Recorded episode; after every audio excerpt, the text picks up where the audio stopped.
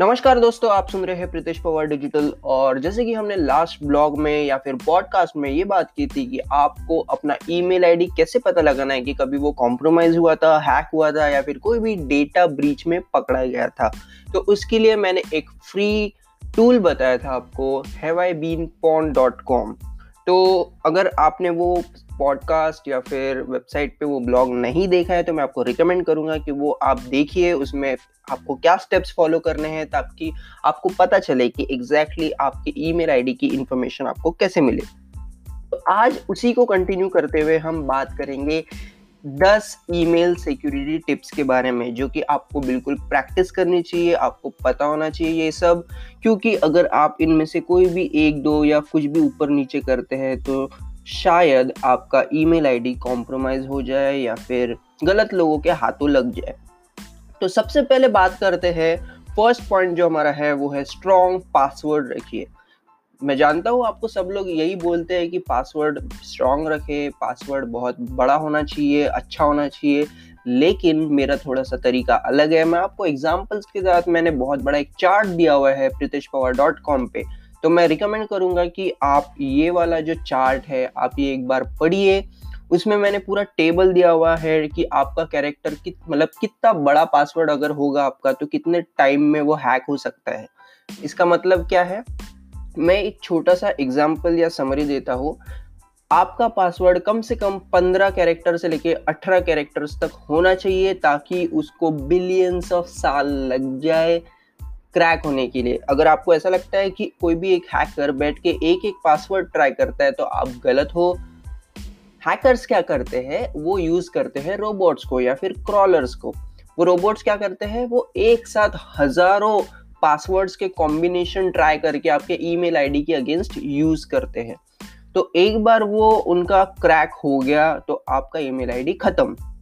इसका मतलब है, अगर आपका आठ कैरेक्टर का मतलब एट कैरेक्टर्स का अगर आपका कोई भी पासवर्ड है और उसमें सिर्फ़ नंबर्स है तो वो इंस्टेंटली क्रैक हो जाएगा इंस्टेंटली वही अगर एट कैरेक्टर्स का आपका नंबर्स और लेटर्स का मिक्स किया हुआ है तो उसको तीन घंटे तक लग सकता है क्रैक करने के लिए। वही अगर एटीन कैरेक्टर्स का होगा और सब कुछ मिक्स होगा उसमें तो उसको बिलियंस साल लग जाएँगे। आप समझ रहे हैं मतलब इसकी जो डेप्थ है वो क्या है? इसका ये मतलब है कि आपको 15 से 18 कैरेक्टर का एक पासवर्ड रखना है, जिसमें सब कुछ आएगा। Numbers lower case letters upper case letters symbols सब सब सब कुछ आएगा उसमें, ठीक है? अब दूसरी बात करते हैं टू फैक्टर ऑथेंटिकेशन की। मैंने बहुत लोगों को देखा है कि टू फैक्टर ऑथेंटिकेशन इनेबल नहीं होता है। हुआ भी तो वो एसएमएस वाला होता है। एसएमएस वाला भी ठीक है, लेकिन आज के ज़माने में कुछ काम का नहीं है वो, क्योंकि आप सभी अपने मोबाइल के एप्लीकेशंस को एसएमएस के सारे परमिशन दे के ही रखते हैं तो मतलब क्या हुआ? कोई भी एप्लीकेशन आपका पासवर्ड पढ़ सकता है तो कुछ फ़ायदा नहीं हुआ वो टू फैक्टर ऑथेंटिकेशन का। मैं आपको रिकमेंड करूँगा गूगल ऑथेंटिकेटर या फिर माइक्रोसॉफ्ट ऑथेंटिकेटर यूज़ करने की। उसमें आपको टेम्पररी पासवर्ड कंटिन्यूस घूमते रहता है, वो आपका कुछ पाँच या दस सेकेंड में एक्सपायर भी हो जाता है और ये कंटिन्यूस प्रोसीजर चलते रहती है। तो मैं आपको यही सजेस्ट करूँगा कि आप एक एक्सटर्नल ऐप रखिए, उसके लिए बहुत ज़्यादा सिक्योर हो जाता है। तीसरी बात फिशिंग ईमेल्स फिशिंग ईमेल्स तो भाई साहब लोगों को रोज के आते हैं। मतलब स्पैम पे स्पैम आपका फेसबुक हैक हो गया पासवर्ड चेंज करने के लिए ये दबाए, फिर आपको 95 परसेंट का डिस्काउंट मिल गया, पाने के लिए ये दबाए, वो दबाए। मतलब कुछ भी क्लिक करवाने के लिए लोग कुछ भी करते हैं। तो ये सब फिशिंग ईमेल्स जो होते हैं, इससे बचिए। ये सब फेक ईमेल्स होते हैं। क्लिक बेट टाइटल्स या फिर इंस्टेंटली आपको इमरजेंसी में एक्शन लेने के लिए बोलने वाले जो ईमेल्स होते हैं, वो अवॉइड कीजिए, उन पर क्लिक ना करें। मैं तो कहता हूँ कि ऐसे जो ईमेल्स आते हैं, उनको सीधा डिलीट कर दीजिए स्पैम में डाल दीजिए या कुछ भी कीजिए, लेकिन एक्शन मत लीजिए, ठीक है? फिर अनएक्सपेक्टेड ईमेल्स आपको जो आते हैं, उनको कभी भी उनके जो फाइल्स होते हैं, वो मत खोलिए। क्योंकि बहुत सारे जो हैकर्स होते हैं, वो बल्क में मलिशियस फाइल्स ट्रांसफ़र करते हैं। फिर उसमें से अगर आपने कोई भी फ़ाइल डाउनलोड कर ली तो वो चांसेस है कि वो मालवेयर या फिर वायरस हो। तो सिंपली इग्नोर कीजिए डिलीट कीजिए, कुछ भी कीजिए, लेकिन ओपन नहीं करना है। अगर वो ईमेल अनएक्सपेक्टेड हो विदाउट एनी कॉन्टेक्स्ट हो अवॉइड कीजिए।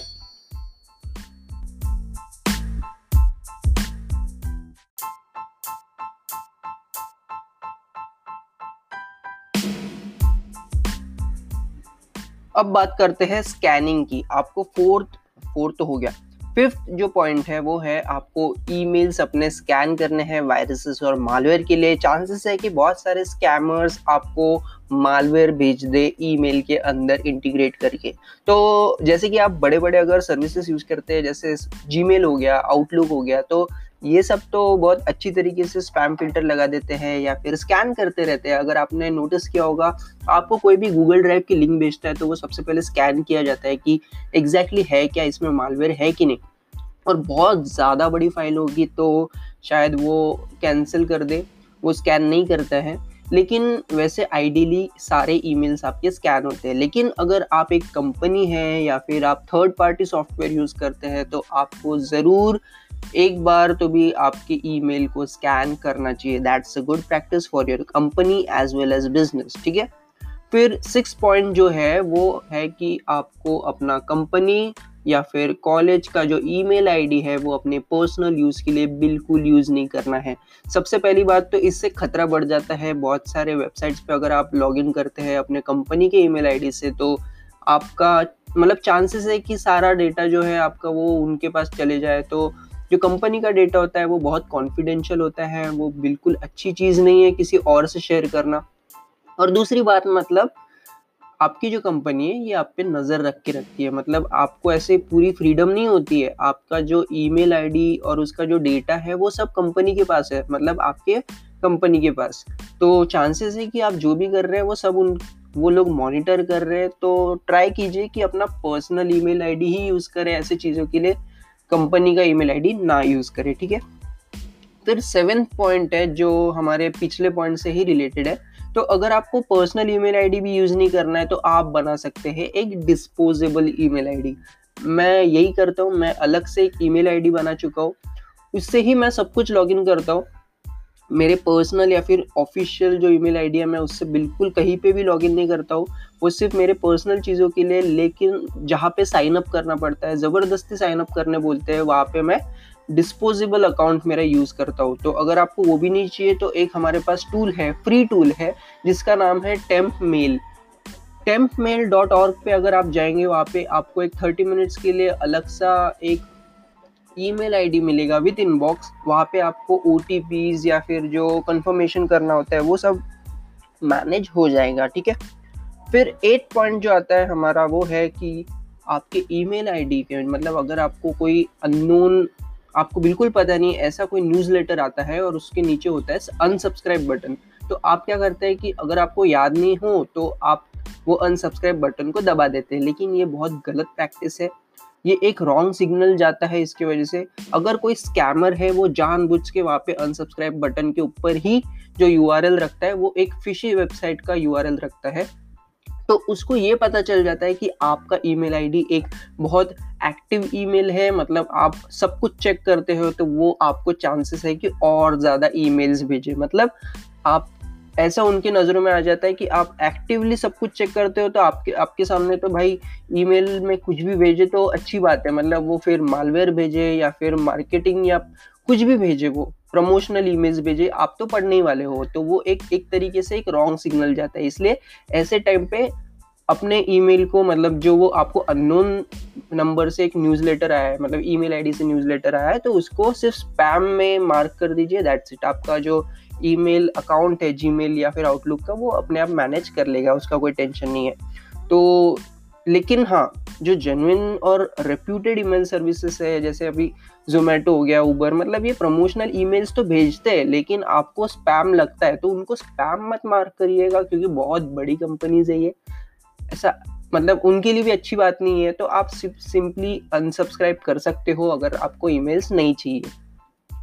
फिर नाइन पॉइंट जो है वो है स्पैम फ़िल्टर लगाना है आपको। आपके जी या आउटलुक में एक सेटिंग्स में जाके ऑप्शन मिलेगा आपको स्पैम फ़िल्टर का। तो आप स्पेसिफिक कुछ फ्रेजेस या फिर वर्ड्स आया तो स्पैम में डाल सकते हैं या फिर किसी ईमेल आईडी से अगर आपको कोई ईमेल आता होगा बार बार बार बार तो आप उसको भी स्पैम फ़िल्टर में एक्टिवेट कर सकते हैं। तो आप ये एक ऑप्शन यूज़ कर सकते हैं।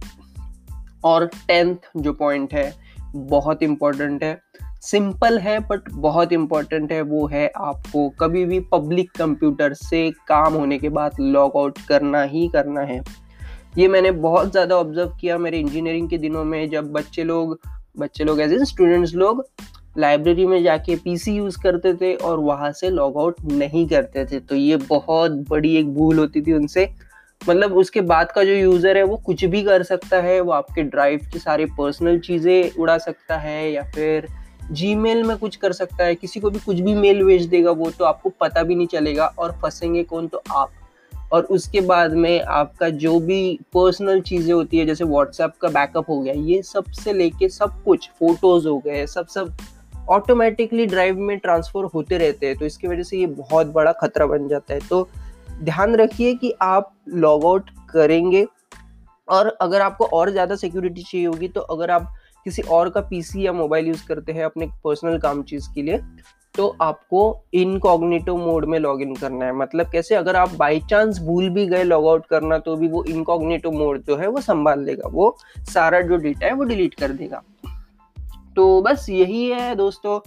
ईमेल सिक्योरिटी टिप्स कुछ जो मुझे ऐसा लगता है कि बहुत ज़रूरी है लोगों को फॉलो करना चाहिए, पता लगना चाहिए। तो ये जो पॉडकास्ट है, आप सुन रहे हैं, ये प्रत्येश पवार डॉट कॉम पर अगर होगा तो ये जो ब्लॉग की लिंक है, ये आप अपने दोस्तों से फैमिली मेंबर से सबसे शेयर कीजिए ताकि उनको भी पता चले कि कैसे बचना है अपने ईमेल आईडी को, कैसे सिक्योर रखना है।